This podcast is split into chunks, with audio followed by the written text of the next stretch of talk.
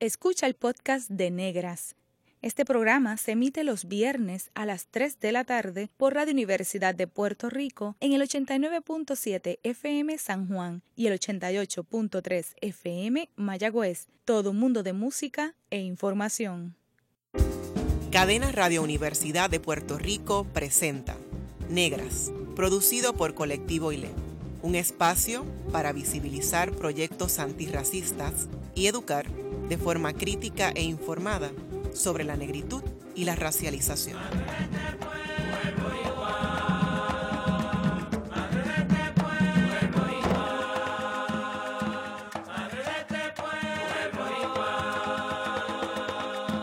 Saludos a toda la radio audiencia que nos escucha a través de Cadenas Radio Universidad de Puerto Rico.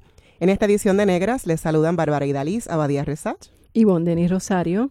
Para conversar sobre las mujeres negras en el derecho nos acompañan las licenciadas Vivian Neptune Rivera, Melissa Hernández Romero y Soantanis Dávila Roldán. Bienvenidas a Negras. Gracias. Muchas gracias. Dedicamos este programa a Herminia Tormes García, que nació el 19 de octubre de 1891 en Ponce. Su padre fue un español y su madre una mayagüezana esclavizada liberada. Tormes García fue la primera mujer en obtener el grado de Derecho en 1917 y se destacó como abogada, notaria y jueza.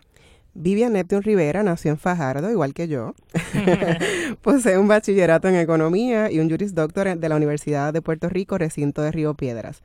Además, obtuvo una maestría en Derecho de la Universidad de Columbia en el estado de Nueva York. La profesora y autora es la primera mujer que ocupa el cargo de decana de la Escuela de Derecho de la Universidad de Puerto Rico, recinto de Río Piedras. Bajo su decanato ha establecido seis nuevas clínicas de asistencia legal, que ahorita pues hablaremos un poco más sobre eso.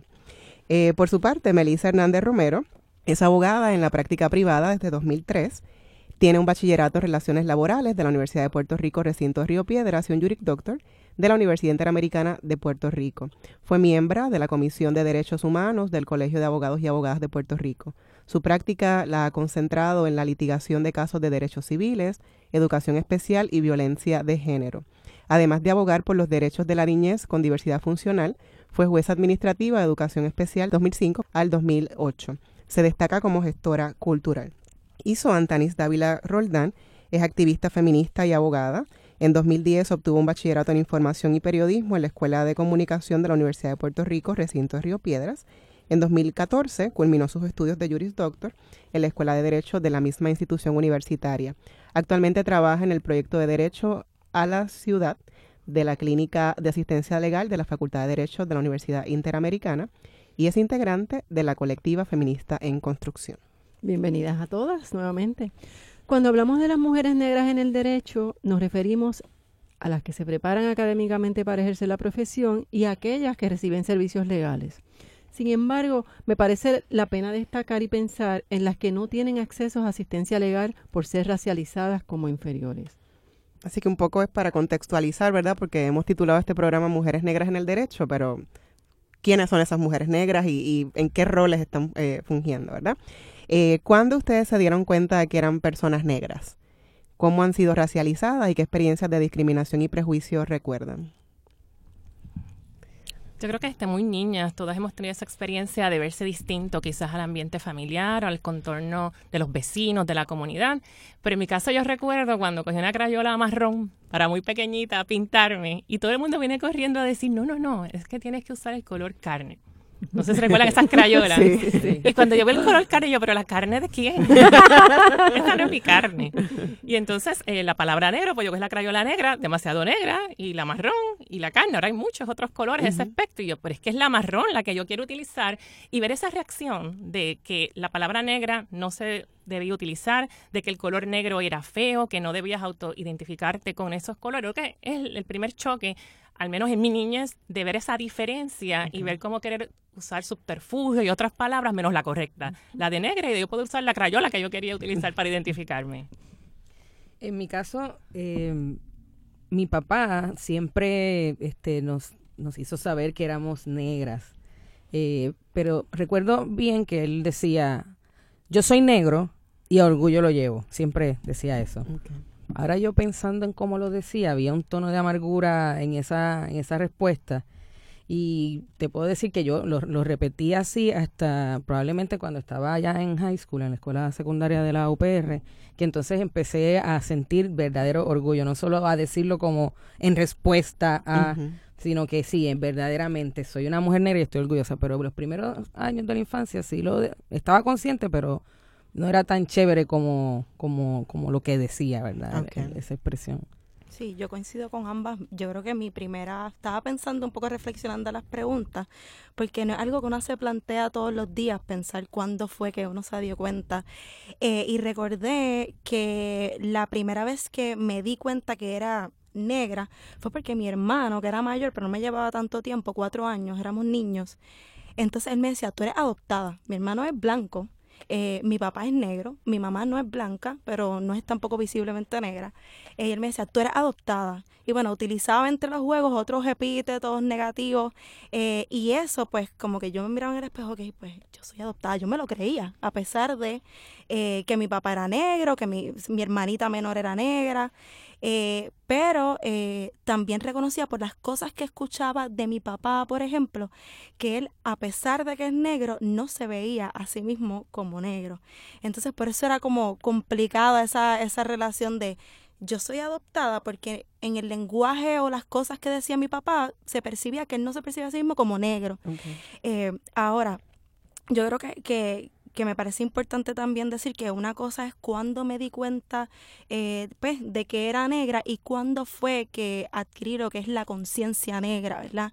Eh, de lo que habla Vico, el activista negro, ¿verdad? Y ese trabajo o esa, esa conciencia negra tengo que definitivamente agradecerla y, al trabajo que se ha hecho dentro de la colectiva feminista y que ha sido un trabajo verdad que no que ha sido eh, ha surgido a raíz pues de, de, de, muchos debates, de muchas discusiones, de críticas también que se han hecho y que se ha hecho un trabajo a base de esos debates. Y entonces, eh, no solamente comprender, eh, ¿verdad? Que soy una persona, una mujer negra, sino también, ¿verdad? Que las cosas que he vivido, las experiencias eh, o que han vivido otras compañeras, ¿verdad? Al ser racializadas, responden a una estructura que existe, ¿verdad? Que opera marcando a unos cuerpos para ser explotados. Eh, eh, y para ser, ¿verdad?, discriminados. Y pues ese, se ha hecho a base de un trabajo, ¿verdad? Y mucho debate y trabajo que han hecho otros grupos también. Muy interesante. Eso quiere decir entonces que después de toda esa experiencia que han tenido, que han vivido, eh, es preciso preguntarles, ¿verdad? Eh, ¿Cuándo entonces decidieron estudiar derecho con todo ese bagaje, esa experiencia y por qué? ¿Y alguna mujer negra abogada les sirvió a ustedes de inspiración para llegar a donde están en este instante? En mi caso particular, eh, ciertamente ver la desigualdad, ver la injusticia y ver la pobreza. Yo creo que siendo de Fajardo, orgullo, caridura, aquí como Bárbara, pues uno se criaba con ese sentido de comunidad y que había como que una unidad que uno no viera diferencia ni por color, ni por credo, ni quién era hijo de quién, ni dónde trabajaba, porque yo me crié con una familia matriarcal, una bisabuela, unas abuelas que eran cocineras, tenían una fonda y todo el pueblo iba a comer, a alimentarse para la central de la caña que había allí. Y ahí había de todos los colores, de todas las razas, no habían esas diferencias, pero cuando uno está en el sistema educativo y uno empieza a ver las diferencias, por ejemplo, con quienes iban a la escuela privada, dónde vivían los que eh, van a esas escuelas privadas, a qué carreras ellos optaban y qué opciones había, y sobre todo en unas escuelas públicas, porque estudié en el sistema de educación pública de Fajardo, que tenía los mejores maestros y maestras excelentes, pero yo veía esas diferencias de por qué estos jóvenes están encaminados al fracaso, a no tener la posibilidad de movilidad social y cómo sus centros familiares no habían esos apoyos ni esas ayudas como que realmente no le importaban a nadie. Por otro lado, los grupos buenos, como los llamaban aquel entonces, con todos los recursos, que quizás había una familia detrás apoyándolo, pues a eso sí le daban todos los recursos, los mejores maestros, las mejores oportunidades. Y para mí fue creciendo como esa indignación de esa desigualdad de esos compañeros y compañeras, mayormente negros, de áreas pobres, porque yo visitaba compañeros que vivían en los residenciales públicos, en las barriadas, porque creo que al poder estudiar en escuela pública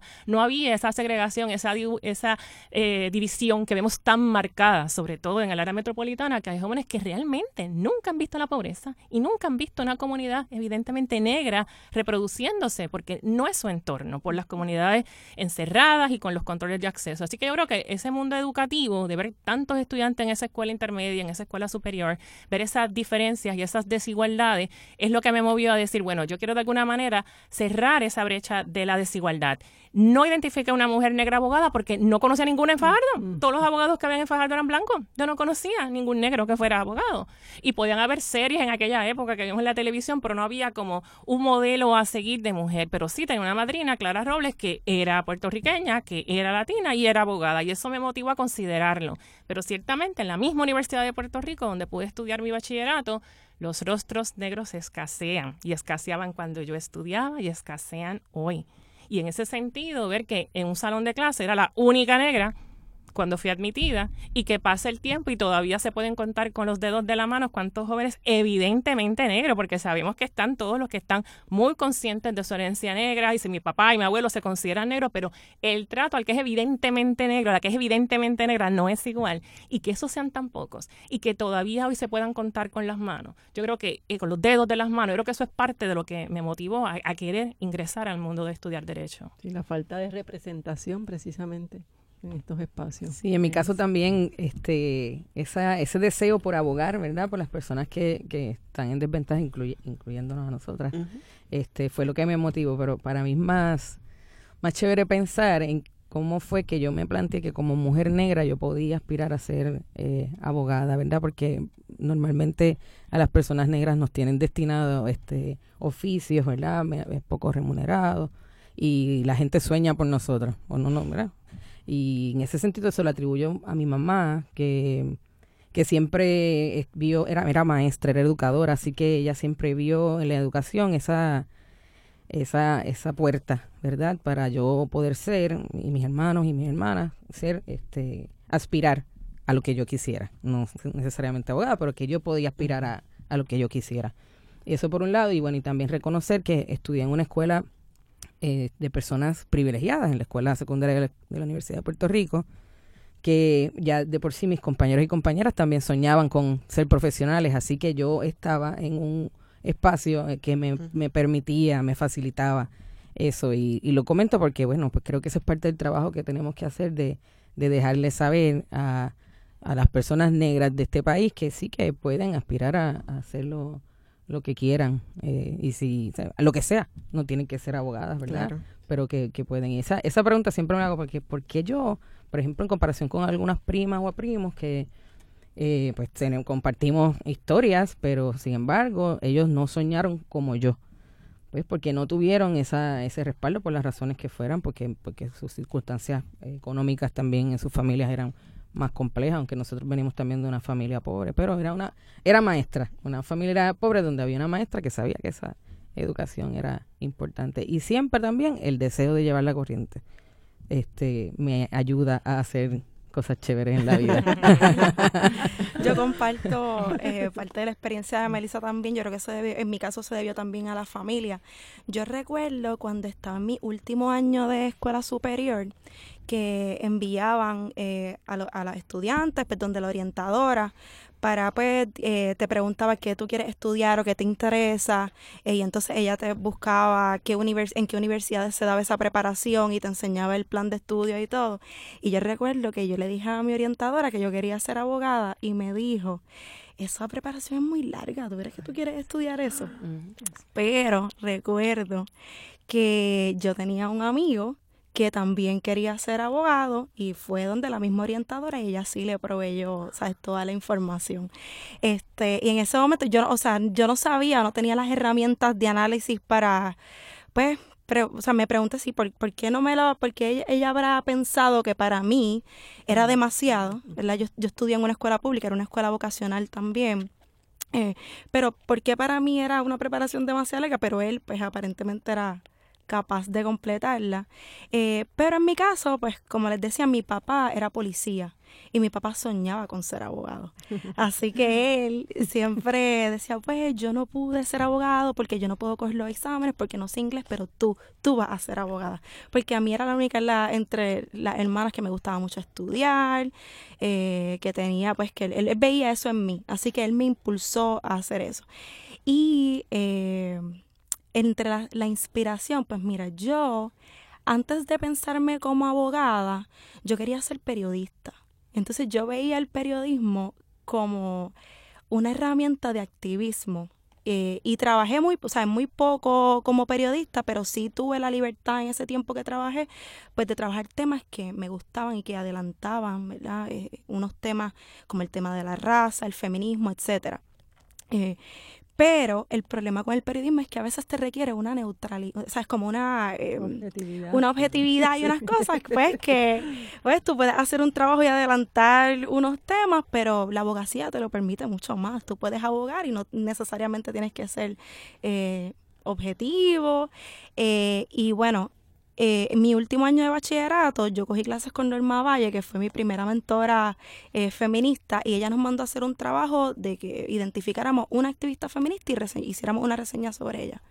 Y yo escogí a Gloria Steinem, que es una feminista blanca, pero leyendo entre sus artículos vi eh, una reseña que ella hizo de esta activista negra era abogada también, cuyo trabajo había sido completamente invisibilizado de la historia. Eso era lo que ella planteaba en ese, en ese artículo. Y entonces ella un poco, ¿verdad? Hablaba de que esta activista ya no hacía un trabajo tradicional, o sea, lo que hacía una abogada tradicional, ¿verdad? Y que tenía mucho talento en cómo ella se, cómo comunicaba, ¿verdad? Sus ideas. Esa activista se llamaba Florence Kennedy. Y entonces yo leyendo y decía, así es que yo quiero ser, yo quiero ser esta abogada activista que esté metida, olvídate, en todas las protestas, eso es lo que yo quiero. Y entonces me, me ilusionó mucho esa idea. Y definitivamente Ana Irma Rivera Lacen eh, también fue una gran inspiración para mí. En mi caso, Ana Irma y Josefina Pantoja eran las, abogadas que yo veía en la televisión pequeñita y veía cómo mi papá no le agradaba eso. también fue una gran motivación. la, irte por la corriente. en contra de la corriente. contra la corriente. bueno, ya que tomaron la decisión de estudiar Derecho, ¿cómo fue esa experiencia en un mundo tan androcéntrico y blanco? En mi caso particular, todo el mundo me desalentó. Eh, ya estando aquí en bachillerato, ver, por ejemplo, en el programa de estudios de honor a una Mayra Santos Febre que estaba estudiando y luego se fue a hacer su doctorado, pues daba la opción de que, mira, mujeres negras apoderadas caminando por estos pasillos, porque hasta eso importa, hasta quién tú ves y en qué programas y haciendo qué en la universidad. Y la ausencia también de profesores y profesoras negras y consejeros, todo eso, la visibilidad y la representación. Y en el programa de estudios de honor, pues te motivan a que sigas alguna carrera profesional, todos crean que será doctorado en economía, porque mi bachillerato es en economía, pero las leyes estaban por ahí y entonces eh, recuerdo orientaciones que daban de la facultad y un buen día dije, pues va a ser derecho, que era lo que yo pensé cuando quería venir al recinto de Río Piedras, que también me dijeron que no iba a entrar, porque Río Piedras no íbamos a entrar los de Fajardo de escuela pública. O sea, todos los desalientos que nos dan a los que no somos del área metropolitana o de escuela pública, y eso sí lo pude lograr. Ya entonces, aquí en bachillerato, pues una profesora de sociales preguntó cuántos de ustedes van a estudiar leyes, levantamos la mano. Ninguno va a entrar a la Escuela de Derecho de la Universidad de Puerto Rico porque todos esos asientos tienen nombre y apellido. Y yo creo que cuando yo escuché eso, yo no podía creer que una profesora del mismo recinto nos estuviera dando ese mensaje desalentador, pero yo creo que cuando más coraje uno le da y más énfasis de que sí lo voy a lograr. Y entonces ahí que los exámenes era por eh, correo, los viejos que los vendían del SAT, en mi casa con un reloj los practiqué, lo practiqué porque es un inglés rebuscado, difícil, no es el inglés de la escuela pública. Cogí el PAE, que en aquel momento era el equivalente del EXADEP, y pude lograrlo a pesar de los desalientos, pero sí comparto que por mujer, por negra, igual por los jóvenes que venimos de otros trasfondos, ni se molesten. Y eso es terrible, una tragedia, porque yo siempre pienso en todos los que se quedaron con esos desalientos y no lo intentaron y no lo siguieron buscando. O sea, vamos a seguir dejando el monopolio de la adjudicación de la justicia a los mismos, a las personas que han pasado por el sexismo, por el racismo, por el discrimen. ¿Dónde está esa empatía, esa sensibilidad? Y, y tengo muchos otros compañeros que sí fueron desalentados, otros sí los lograron. Y cuando llegamos a la escuela de Derecho, la única negra de una clase completa. Poder contar nuevamente con los dedos quiénes son los miembros. Y yo creo que eso es parte del reto, cómo logramos la inclusión y la representación ahora en el 2019 que la vivimos nosotras cuando estudiamos. Hay tiempo. Sí, tenemos ahí un poco. Si no, seguimos en el siguiente segmento, pero Melissa puede compartir. Mi experiencia en la universidad, en la Facultad de Derecho, en la Interamericana, pues fue solitaria también, este como persona negra. Eh, yo puedo así contar en toda la facultad alrededor de 10 personas. Y para eso habrá quien piense que son un montón. Este, así que ya de por sí uno no puede compartir experiencias con, con las compañeras y los compañeros que, que tienen que ver, ¿verdad?, con, con el ser eh, negra. Tuvo un profesor, eh, el hoy honorable Abelardo Bermúdez, eh, que él era profesor de, de, investigación y ahí teníamos que trabajar un caso y argumentar al final de, del curso. Y él, él era asistente del, del juez Negrón García, así que él no, no, no consiguió ir al Tribunal Supremo a argumentar. Y cuando nos estaba dando las instrucciones de cómo ir al Supremo, él, él, él explicó que las personas que tuvieran peinados graciosos o cómicos, creo que fue que usó, eh, pues debían este, evitarlo. Y yo no entendí, pero cuando mis compañeros me miraron y se echaron a reír, ahí supe que yo era la persona del, del peinado cómico gracioso. Lo terrible fue que no fuimos al Supremo porque no, no logró coordinarlo, lo hicimos en la facultad. Lo terrible y lo que todavía no me perdono es que yo llegué con el pelo alisado al ejercicio. Y hasta el sol de hoy no me lo perdono. Y así que después de eso, el, mi pelo es también un arma de, de lucha sí. contra, contra este, los atropellos que sufrimos y que son sutiles, ¿verdad? Y que, y que se convierten en chistes en, en espacios como ese. Bueno, en breve regresamos con Negras y continuaremos conversando sobre esas experiencias con las licenciadas Neptune, Hernández y Roldán. Sigue en sintonía con Radio Universidad de Puerto Rico. Está escuchando el podcast de Negras. Este programa se emite los viernes a las 3 de la tarde por Radio Universidad de Puerto Rico en el 89.7 FM San Juan y el 88.3 FM Mayagüez. Todo mundo de música e información. Usted está escuchando Negras, inspiradas en la grandeza de nuestras ancestras. Les habla Ivonne Denis Rosario y Bárbara Badía Rezat. Hoy hablamos sobre Derecho y Negritud con las licenciadas Vivian Neptune Rivera, Melissa Hernández Romero y Soan Dávila Roldán.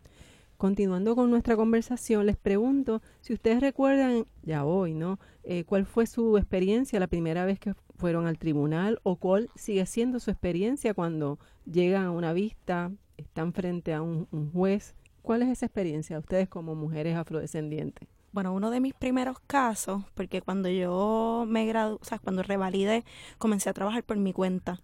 Y uno de los primeros casos que atendí así muy con mucho miedo era criminal. Bueno, eso fue, o sea, de ahí obtuve, o sea, tuve muchas malas experiencias. Uno, cuando fui a fiscalía, no se creían que yo era la abogada de la persona que estaba acusada. O sea, me preguntaban, ¿usted es la abogada? ¿En serio? así la, los policías que estaban trabajando allí. Eh, durante el proceso, el fiscal me faltó el respeto, habló sobre mi, o sea, hacía comentarios sobre cuán preparada yo estaba y yo estaba muy bien preparada. Eh, pero hacía comentarios, el juez le tuvo que llamar la atención en múltiples ocasiones y fue curioso porque en parte del proceso, en esos momentos yo compartía oficina con un compañero blanco y hubo algunas vistas en que él estaba y el fiscal no le faltaba el respeto para nada, trataba con mucha cortesía a él, pero conmigo pues siempre tenía ese trato y comentarios así eh, muy hostiles. E incluso al final, lo que es como una costumbre cuando termina un caso, pues los abogados se saludan, ¿verdad? Se dan la mano. Él no me, no me dio la mano a mí y se fue. Este, así que he tenido así muchas experiencias también.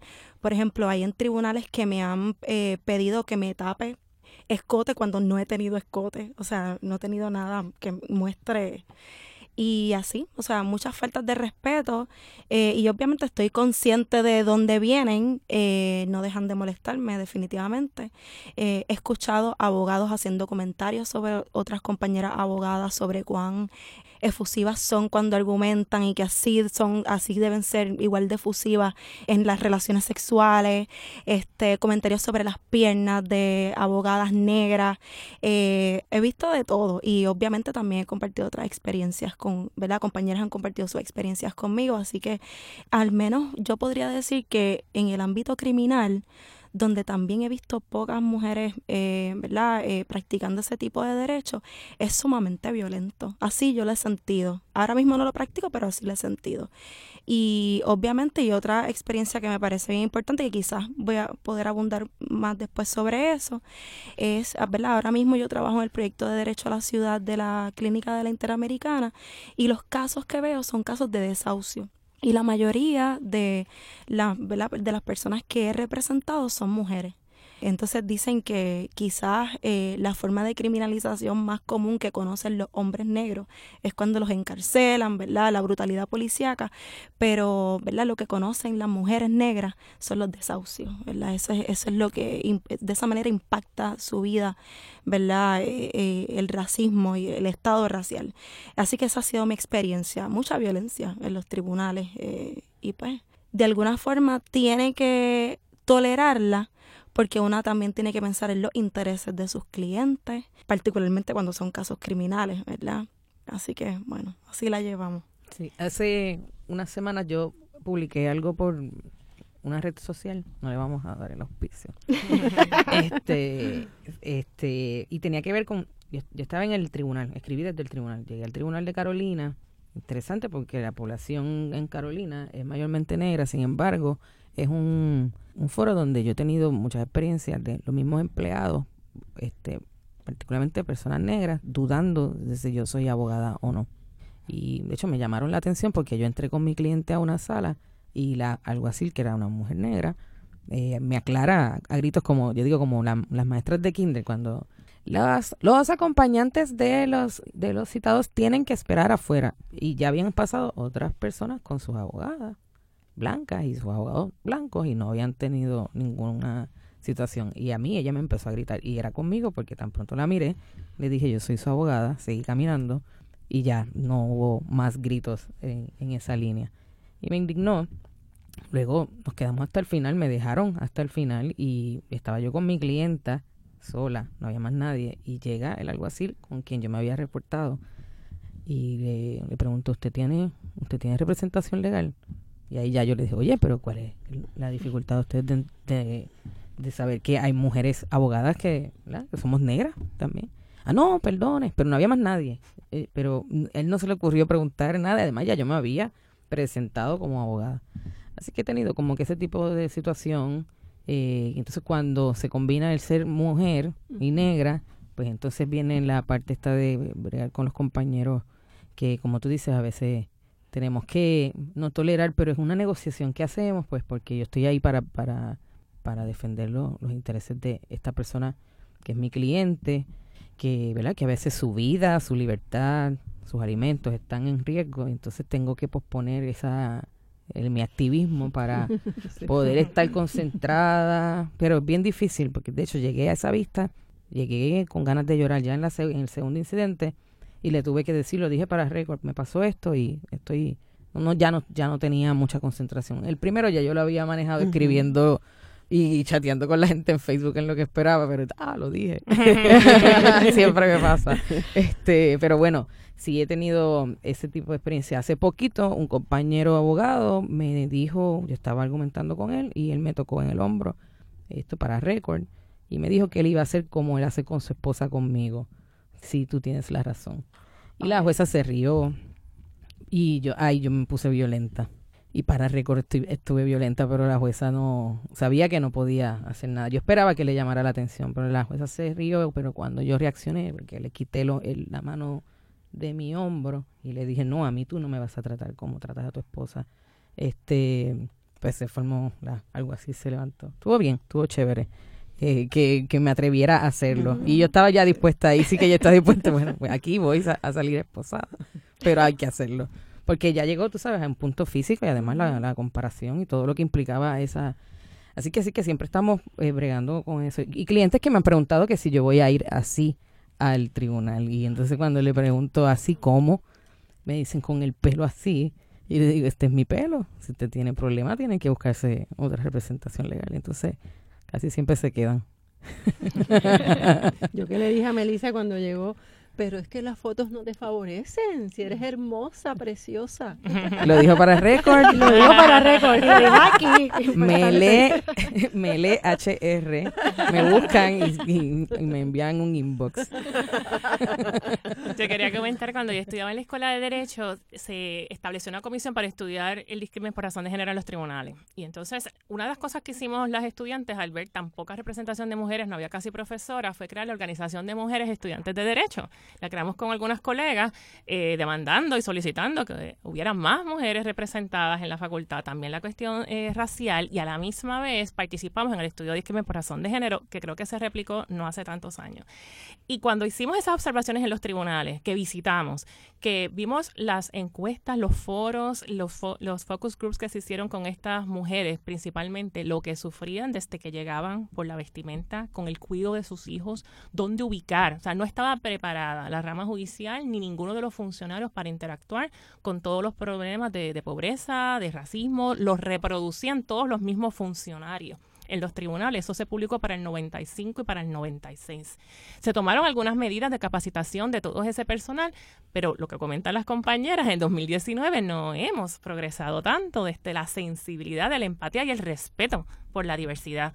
Sí, bien particular, yo creo que lo que ha sido, en, mi caso, mi primera experiencia laboral fue como oficial jurídico, que, que trabajar con los jueces, y eso era igual por recomendaciones y por palas, que son parte de los mitos que se quieren destruir, que en la escuela de derecho usted entra por su promedio, por su examen, claro, hay unas desigualdades educativas que tratamos de nivelarlas pues con proyectos con las escuelas públicas, para que visiten la escuela, tomen destrezas de redacción, salgan bien el examen, para poderlos nivelar para que estén en misma posición para cuando opten por los exámenes, pero el acceso, que sepan que es una realidad, pero eso no existía en ese momento. Pero con, con todo eso de, de por medio, lo que tenemos es una rama judicial que ha tenido que atemperarse a los tiempos y una de las cosas que creó con nuestro equipo de trabajo fue la pasantía en tribunales, que ya ser oficial jurídico, que es trabajar tras bastidores con un juez o jueza, no esté reservado. Para quien yo conozco, a quien yo refiero, cómo te puedo hacer una recomendación, porque eran los mismos de siempre, hombres blancos, de oficiales jurídicos, de jueces blancos, casi todos varones. Así que con ese curso de pasantía puedo dar fe de que ha habido una diversidad mayor de jóvenes evidentemente negros, de eh, inmigrantes, de distintos trasfondos, orientación sexual, que han podido tener acceso por primera vez a cómo se adjudica la justicia. Entonces, esa primera experiencia laboral en un mundo muy eh, machista, muy alejado, hemos visto un acercamiento, pero ha costado mucho trabajo y hacer las demandas específicas, que es importante que esa primera experiencia laboral esté disponible para todos los estudiantes. Meramente es un curso más de semestre, las tres escuelas de derecho lo tienen actualmente, pero eso costó mucho trabajo, pero es un ejemplo de otro tipo de empleo que puede ser el primero al que se expongan estos jóvenes, que hoy es una realidad, hoy los pueden considerar, o hay oficiales jurídicos negros y negras en esas posiciones, pero es por ese trabajo que se hizo de base, porque antes definitivamente estaba vedado, estaba cerrado para ellos el acceso a ese tipo de experiencia laboral.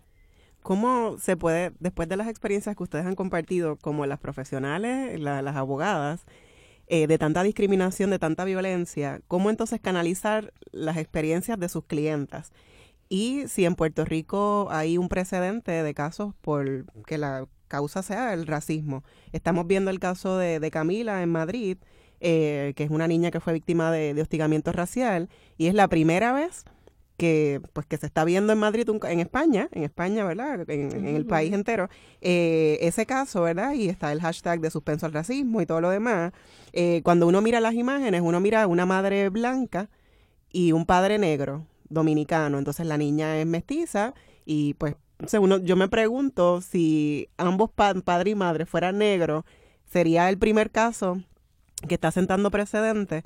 Eh, y también pienso en el caso de Almayariela Cruz Cruz aquí en Puerto Rico, que se desestimó el caso, pero no por, por asunto racial. Fueron otras consideraciones eh, en defensa de, de, las otras niñas que, que fueron acusadas de, de hostigarlas racialmente. Así que, nada, es como cómo canalizar las necesidades de sus clientes si ustedes entienden que la, los servicios que necesitan están vinculados, o la discriminación o el prejuicio que han vivido, eh, está vinculado al racismo y si en Puerto Rico pues hay un precedente. Y si genuinamente también pensando en si un ciudadano común puede llevar un caso al tribunal, en un caso civil, eh, precisamente por un tema que tiene que ver con su raza. O sea, ¿verdad? Sería interesante hablar si eso es posible. ¿cómo claro, claro que sí, pero recuerdo unas estadísticas de la Unidad Antidiscrimen, que es el ente del Departamento del Trabajo, que gratuitamente, sin costo, pues ve lo, estas reclamaciones de las personas, que muy pocos llevaban esos reclamos por raza Así que está la intersección de raza y género en el caso de las mujeres, está la intersección de diversidad funcional, los niños de educación especial, por ejemplo, que muchos de estos casos pues son niños que se les violentan todos sus derechos constitucionales y civiles al negarle lo, lo que tienen derecho por ley. Y a la misma vez hay un problema como de autoidentificación de cómo es que yo voy a llevar el caso. Entonces a veces optan por otras estrategias, pero sí, claro que hay el caso de Puerto Rico que eh, reconoció que había una acción en daños y perjuicios, que el famoso autor, un caso del 51, Muriel versus Suazo, un caso muy, muy antiguo, pero reciente que podamos decirle que hay precedente del Tribunal Supremo de casos raciales, no, eso no quiere decir que no esté ocurriendo. Se trabajan de otras maneras. A nivel federal sí ha habido más reclamación bajo el título 7 de la Ley Federal de Derechos Civiles, más en el ambiente laboral. Eh, lo que se entiende que es por origen nacional, por color, y en Puerto Rico pues la protección es por raza, pero sí hay que ver esos abogados que están en la calle día a día canalizando estos reclamos, si se están yendo por otras vías, como pueden ser las administrativas, porque uno lo que quiere es el remedio, uno lo que quiere es el acomodo, uno lo que quiere es que el estudiante pueda tener el derecho a la educación sin ser violentado. Uno quiere que a nivel colectivo o cuando es alguien que le vedan el acceso a un lugar público, que lo persiguen, que lo encarcelan, que lo envían a tribunal de menores, que se le haga la justicia, el debido proceso de ley, que esos jóvenes negros, varones pobres, que mayormente son los intervenidos por el ente policial, tengan la oportunidad de una rehabilitación. Porque en los colegios jóvenes blancos llamamos a los psicólogos para resolver los problemas, lo mandamos a terapia. Y cuando es la joven o el joven negro, en cualquier ambiente llamamos a la policía. Criminalizamos inmediatamente lo que es la conducta y los marcamos de por vida. Así que lo que son los operadores del derecho, los operadores del ente policial, los mismos tribunales, esa falta de sensibilidad y empatía de cómo marcamos esas vidas de esos jóvenes y esas niñas negras que tienen este tipo de situación, está haciendo un precedente nefasto de desalentar que otras sigan esa rama de, demandar, esa vía de demandar, de visibilidad. Hoy con las redes, con los medios, yo creo que ganan a veces más y logran el objetivo más rápido que enfrascarse en una demanda que puede demorar años y puede costar muchísimo. Y el reto de las escuelas de derecho, más clínicas que dan servicio gratuito para que todas estas personas puedan canalizar sus reclamos, porque esos casos son muy costosos. Entonces, aunque haya muchos abogados que los quieren ayudar, realmente es un proceso que dice, te doy el remedio, quizás de otra manera, pero eso no quiere decir que no esté ocurriendo con la alta incidencia que sabemos que están ocurriendo los casos de discrimen. Fíjate, mi experiencia, este, más que la, estrategia, eh, lo que me he dado cuenta es que a muchos de los clientes se les hace bien difícil identificar que están siendo discriminadas por razón de raza. Este, de hecho, desde el 2003 que estoy ejerciendo, recuerdo un caso que fue por origen nacional y ese caso se transigió porque nuestro cliente aceptó una disculpa por escrito. no, no. trabajamos un montón de años y se transigió con una disculpa. Yo lo entendí, pero igual había sido mucho trabajo. Porque esos casos se llevan a contingencia, esos casos no se cobran, esos casos tú los llevas y si prevalece, entonces cobras, ¿verdad? Lo que hayas pactado con, con un cliente. O sea, que, que, pero nada, se transigió con una disculpa. Fuera de eso, yo no recuerdo y, y veo casos de discrimen. Eh, que me haya llegado una sola cliente o un solo cliente que haya identificado que está siendo eh, víctima de discrimen racial y hay veces que uno la sospecha, hay veces que uno hace la pregunta, ¿verdad? Con, con cuidado porque tenemos unas limitaciones éticas, nosotros no podemos fomentar pleitos en los clientes, ¿verdad? Que no estaban en su mente. Así que a veces tú puedes ver algo y no necesariamente haces las preguntas a ver si, vamos a ver si, si esta persona llega y tratar de dirigir la discusión hacia ella, sí, pero muy poca, bueno, o sea, no me ha pasado que ninguno haya identificado que ha sido este víctima de discriminación. Así que hay una cuestión de estar consciente del discrimen aquí, eso pasa, ¿verdad? Y es un proceso que es doloroso porque cuando estás y, y, siempre, o sea, yo por lo menos sé identificar cuando me están discriminando por, por solo porque soy mujer o no, esta es porque soy mujer y negra. Y entonces, ¿verdad? Eso, eso causa sufrimiento, pero, pero yo estoy feliz de que estoy despierta. Pero aquí hay muchas personas que no, todavía no, no tienen esa conciencia de un trabajo que tenemos. Y también no hay muchos abogados que tengan esa conciencia. También que hagan la... Pero por ejemplo, en mi caso, yo a mí no a mí no me llegan casos de, de discrimen racial. Porque la persona yo estaría feliz de, ¿verdad? De, de, de, estar, de ser un instrumento para, para reivindicar. O que la persona piensa que es por cualquier otra razón, menos que sea por ser negro, por ser negra. Y te dicen, no creo. exactamente, buscan otras no razones. No creo, no creo, es la respuesta. Pero, ¿y, y cuánto, cómo son, cómo son sus compañeros de trabajo? Descríbalo y tú vas viendo que eso está por ahí, pero la respuesta casi siempre es no creo y pues ahí no podemos. En mi caso, eh, ahora que estoy viendo los casos de desahucio, eh, como les decía, la mayor eh, parte, o sea, la, mayoría de mis clientas son mujeres y son mujeres negras. Y son mujeres negras que también son residentes en, ¿verdad? Valga la redundancia, residenciales públicos. Este, así que yo sí veo, o sea, ellas definitivamente eh, cuando he conversado y me han contado las cosas que viven que van más allá de que hay una intención de, de las compañías que administran estos residenciales, porque son compañías privadas. Eh, de eh, sacarlas porque deban dinero, lo que sea, sí me cuentan experiencias que para mí definitivamente son discrimen por razón de raza. Lo que pasa es que pues igual eh, tengo mucho cuidado en cómo me comunico con ellas, eh, ¿verdad?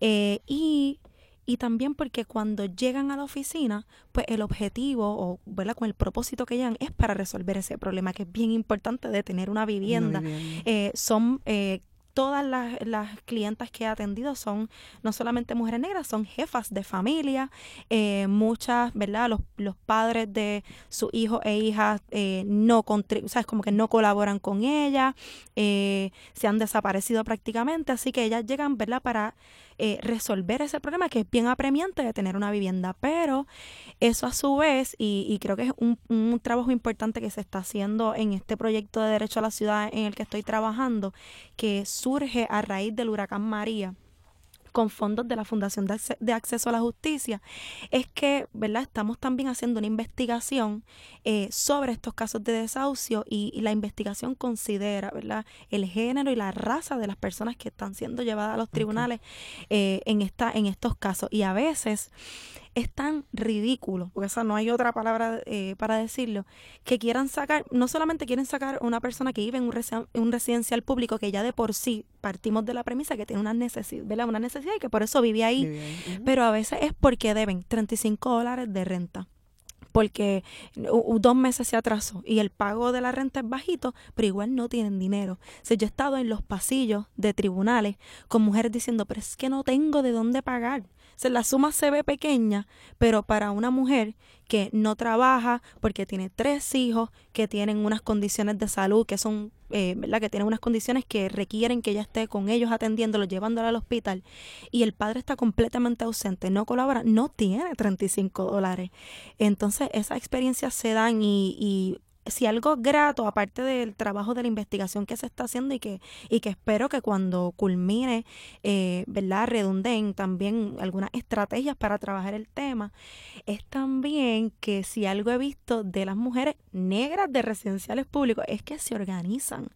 Y entonces yo no puedo mezclar, obviamente, mi trabajo de abogada con el de, no puedo mezclar el activismo ahí en, en el trabajo que hago en la clínica, pero sí me emociona mucho escucharla. Ok, vamos a poner una mesa y vamos a invitar a todas las mujeres que le ha pasado lo mismo y vamos a hablar y cómo ustedes pueden venir y, y se han organizado y están trabajando un poco para enfrentarse a lo que reconocen que es una ofensiva eh, de parte, lo ven como de parte del Estado, porque igual estas compañías administradoras son privadas, pero es porque la Administración de Vivienda Pública les ha cedido, ¿verdad? El, esa capacidad de administrar en los residenciales, eh, represent, ¿verdad? representación de la administración de vivienda.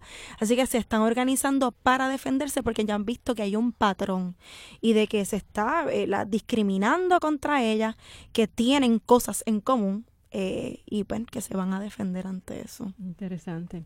Bueno, pues al regreso de la pausa, Vivian Neptune Rivera, Melissa Hernández Romero y Suan Dávila Roldán compartirán sus experiencias de los próximos proyectos que tienen. Ya volvemos en Negras. Está escuchando el podcast de Negras. Este programa se emite los viernes a las 3 de la tarde por Radio Universidad de Puerto Rico en el 89.7 FM San Juan y el 88.3 FM Mayagüez todo mundo de música e información. Gracias por su sintonía. Les saludan Ivonne Denis y esta servidora Bárbara Abadía. Hoy en Negra hemos hablado sobre derecho, negritud y género con Vivian Neptune, Melissa Hernández y Soan Dávila. ¿Qué sugieren para accesibilizar los servicios legales a personas con vulnerabilidad económica y social, mujeres negras, mujeres pobres, mujeres inmigrantes, mujeres trans, mujeres jóvenes? La licenciada Dávila había comenzado a conversar sobre eso. ¿Podría ampliarnos al respecto? Eh, bueno, pues nada, yo les comentaba de, de esa experiencia con las compañeras del residencial. Fíjate, hay muchas estrategias que se pueden utilizar, ¿verdad? Un poco para fomentar lo que es el acceso a la justicia. Y yo creo que, ¿verdad? Eh, comenzando con la información, ¿verdad? Eh, la información te da poder. Eh, y yo creo que cuando uno identifica, cuando está consciente de que hay algo que está ocurriendo que es una injusticia y no sabe qué hacer o a dónde ir, ¿verdad? Pues definitivamente eso rompe, no todo, pero de principio, esa brecha que hay, porque hay mucha falta de información. Ahora, yo, sí quisiera hablar sobre, y tomando de partida esa experiencia con las compañeras del residencial de, la que de, las, de las que les hablaba, que si bien como abogada yo reconozco que en el derecho hay unas herramientas para mejorar la vida de las personas. Tengo una relación muy controversial con el derecho porque siendo operadora del derecho me he dado cuenta también que el derecho es, por otro lado, una herramienta que definitivamente ha contribuido a oprimir a lo que son ¿verdad? las personas, mujeres y hombres negros. Así que esa relación es bien controversial mía porque si bien represento gente, eh, ¿verdad? Mujeres, hombres que se encuentran, ¿verdad? Que tienen unos problemas, en este caso el, problema de los desahucios. Reconozco, mano, que es desde el Estado y desde el derecho, ¿verdad? Las principales herramientas precisamente para oprimir a estas personas. Entonces, por eso me, me gusta mucho más apostar al activismo, al empoderamiento de la gente y a ese shock. Ahorita hablaba de, de la conciencia negra y de Vico, ¿verdad? Y yo recuerdo una de una lectura que hicimos en una clase con la profesora Katsi Rodríguez y entonces estábamos hablando de, del shock que a uno le da cuando uno se da cuenta no solamente de que eres negro o negra, sino también de, de cómo la, el Estado, ¿verdad? Y toda esta estructura opera para mantenerte, ¿verdad? Oprimido u oprimida. Entonces, yo creo que definitivamente, si bien el derecho se puede utilizar como una herramienta para mejorar la vida de las personas, también la construcción del poder popular y, y, y poder también, ¿verdad? Que la gente se sienta empoderada, que la gente sepa de dónde viene, ¿verdad? De dónde vienen estas opresiones. La abogada, y ahorita hablábamos de las intersecciones, ¿verdad? Me acordé de momento de Kimberly de Crenshaw, ¿verdad?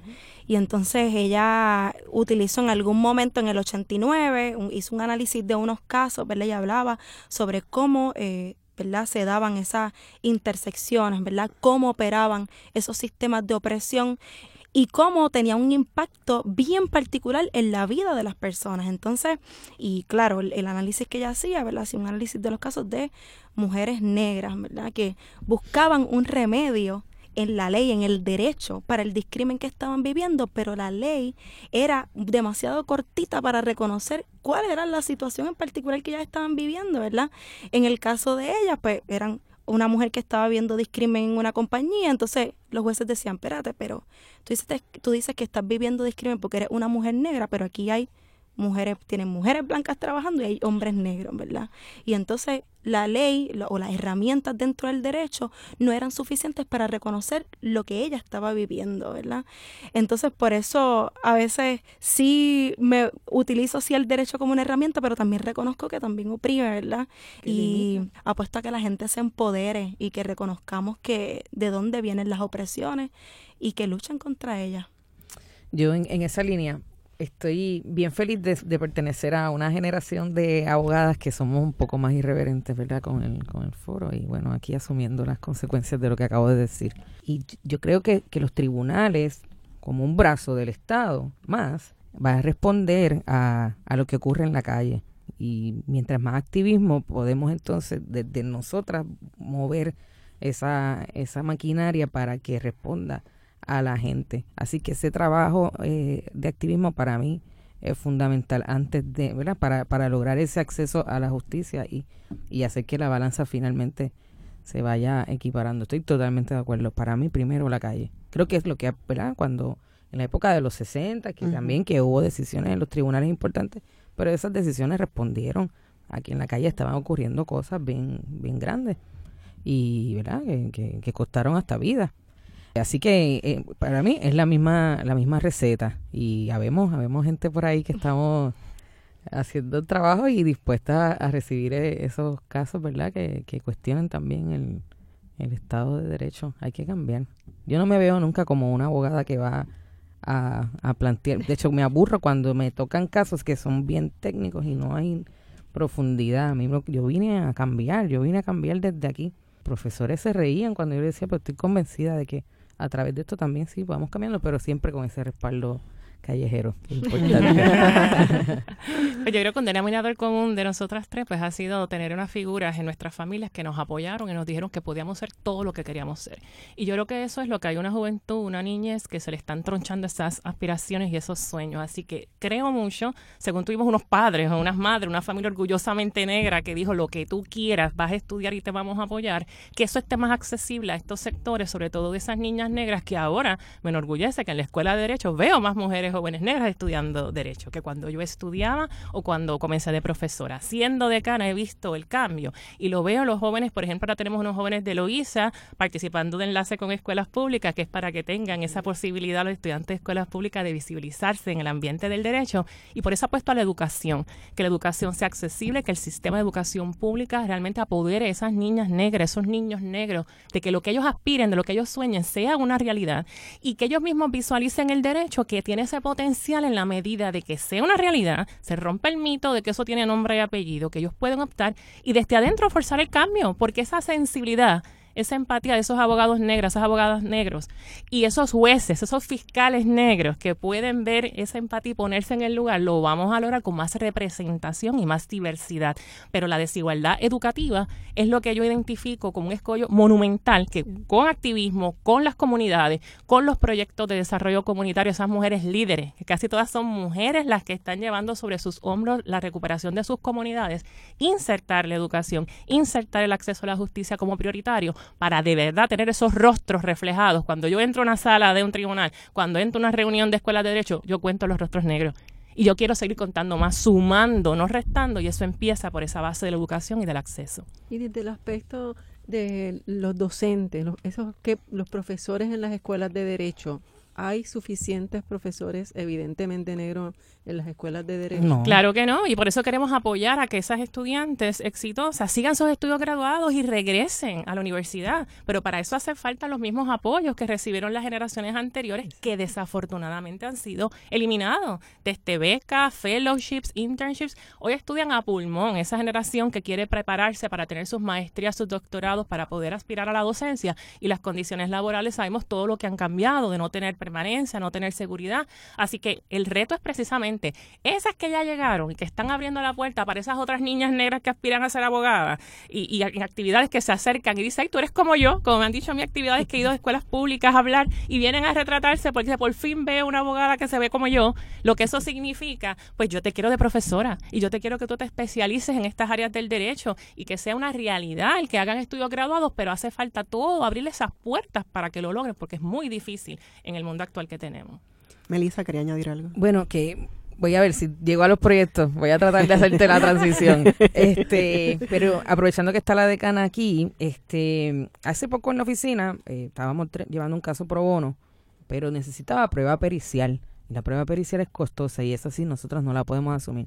hablando del tema de, acceso, a mí se me ocurrió con mi socio Osvaldo Burgos, este, de decirle, bueno, pero las universidades tienen profesores que pueden ser, pueden servirnos de peritos y lo, lo, lo, tiro, lo dejo ahí, ¿verdad? Como un, un posible proyecto de cana, porque ahí hay veces que no se pueden llevar casos porque requiere prueba pericial y no hay dinero para costearlo, aunque nosotras estemos dispuestas o dispuestos a, llevarlo. En nuestro programa Pro Bono, que los estudiantes hacen trabajo voluntario sin pague y sin crédito, en el compromiso que fue la semana pasada, dije eso mismo de las demás profesiones. ¿Por qué los abogados son los únicos que tienen que hacer trabajo a honor en Pro Bono? ¿Qué pasa con las demás profesiones? Porque no tienen cánones de ética. Y cuando es un ingeniero, y cuando es un arquitecto que se necesita, y cuando es un médico, todos cobran, y muchísimo. Y el problema de acceso a la justicia revierte en no tener esos peritos. Hice una exhortación a 120 estudiantes probonistas y sus mentores las demás facultades, las demás profesiones tienen que hacer trabajo voluntario, tienen que hacer trabajo pro bono, porque somos los abogados los únicos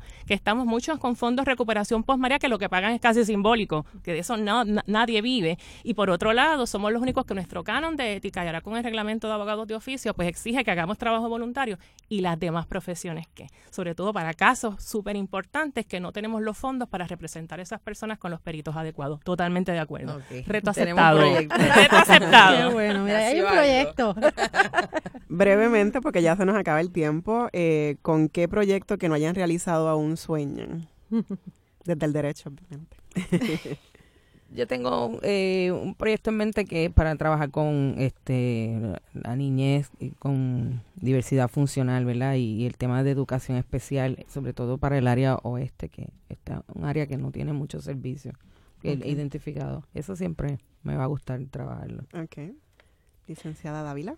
Pues mira, el mío no es precisamente eh, desde el derecho, pero sí, además voy a aprovechar para darle un poquito de promo aquí.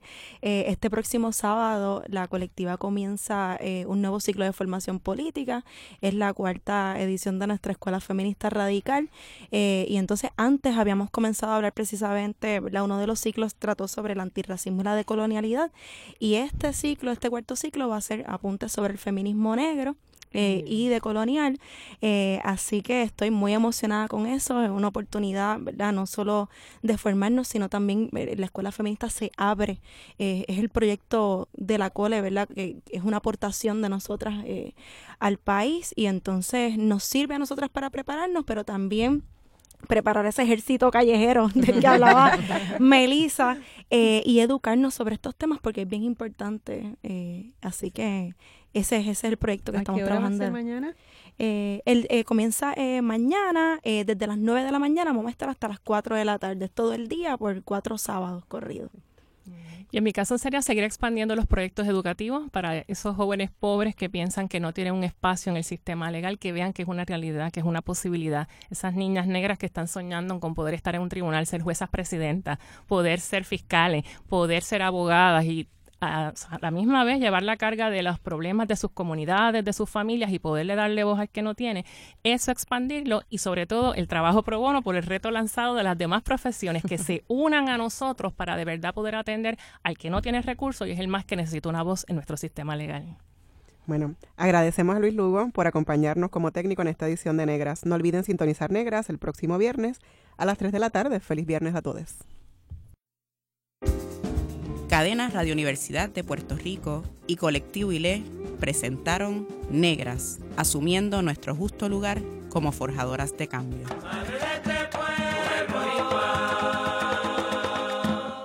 Acaba de escuchar el podcast de Negras. Le invitamos a que nos sintonice los viernes a las 3 de la tarde por Radio Universidad de Puerto Rico en el 89.7 FM San Juan y el 88.3 FM Mayagüez todo un mundo de música e información.